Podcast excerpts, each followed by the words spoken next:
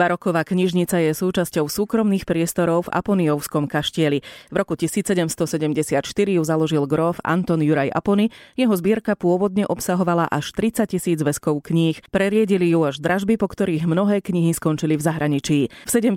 rokoch minulého storočia knihy odviezli do depozitu Matice Slovenskej a podľa správcu knižnice Petra Králika ich čakal neistý osud. Potom prešli pod Slovenskú národnú knižnicu, ktorá dala celý fond opraviť, obnoviť. No a v štátnych depozitoch to mali byť doteraz. Zmena prišla v 2007, kedy sa noví majiteľia rozhodli z ruín znovu vybudovať kaštiel. Po štyroch rokoch práce vznikla replika pôvodnej knižnice a knihy putovali späť. Vďaka tomu si môžete prelistovať najstaršiu knihu, ktorou je dielo gréckého rečníka Izokrata z roku 1515. Určiť najvzácnejšiu je však podľa správcu ťažké. Je tu veľa naozaj zaujímavých diel, vrátane Nikolu Machiavelliho, jeho vladára, históriu Florencie. Máme veršia sonety Francesca Petrarku, Máme architektúru Berniniho, Borominiho, Leonarda da Vinciho, poéziu Michelangela Buonarrotiho. Nájdete tu aj práce Jána Amosa Komenského, Jána Jesenia, Andrea Sabela, ďalej práce Jordana Bruna a Izaka Newtona, tiež Goetheho, Schillera či Kanta.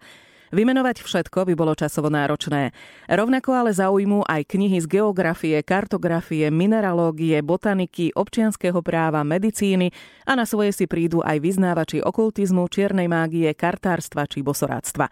Knihy sú písané v 12 jazykoch, od latinčiny cez francúzštinu, nemčinu, taliančinu až po hebrejčinu a arabčinu.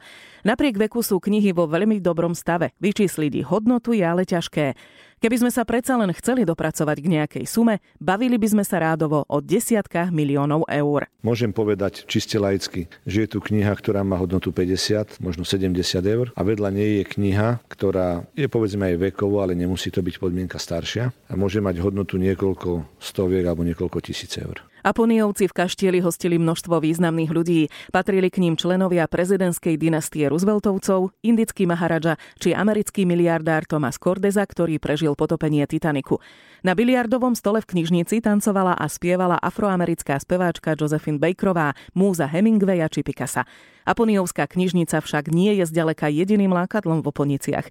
Je tu aj ďalší, menší a nemenej zaujímavý kaštiel. V tom kaštieli, ktorým sa navzájom doplňame, sú zaujímavé veci. Okrem loveckých trofejí tam nájdete fragmenty amerických B-17, ktoré spadli a rozbili sa tu v Tribeckom pohorí, dramatické udalosti z konca druhej svetovej vojny.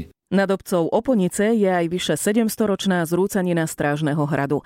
Legenda hovorí, že v tejto oblasti ešte predtým, než tu nejaký objekt stál, rád oddychoval Svetopluk. Údajne tu zanechal veľký poklad, ktorý však bude možné vykopať až vtedy, keď ho slovanský národ bude najviac potrebovať.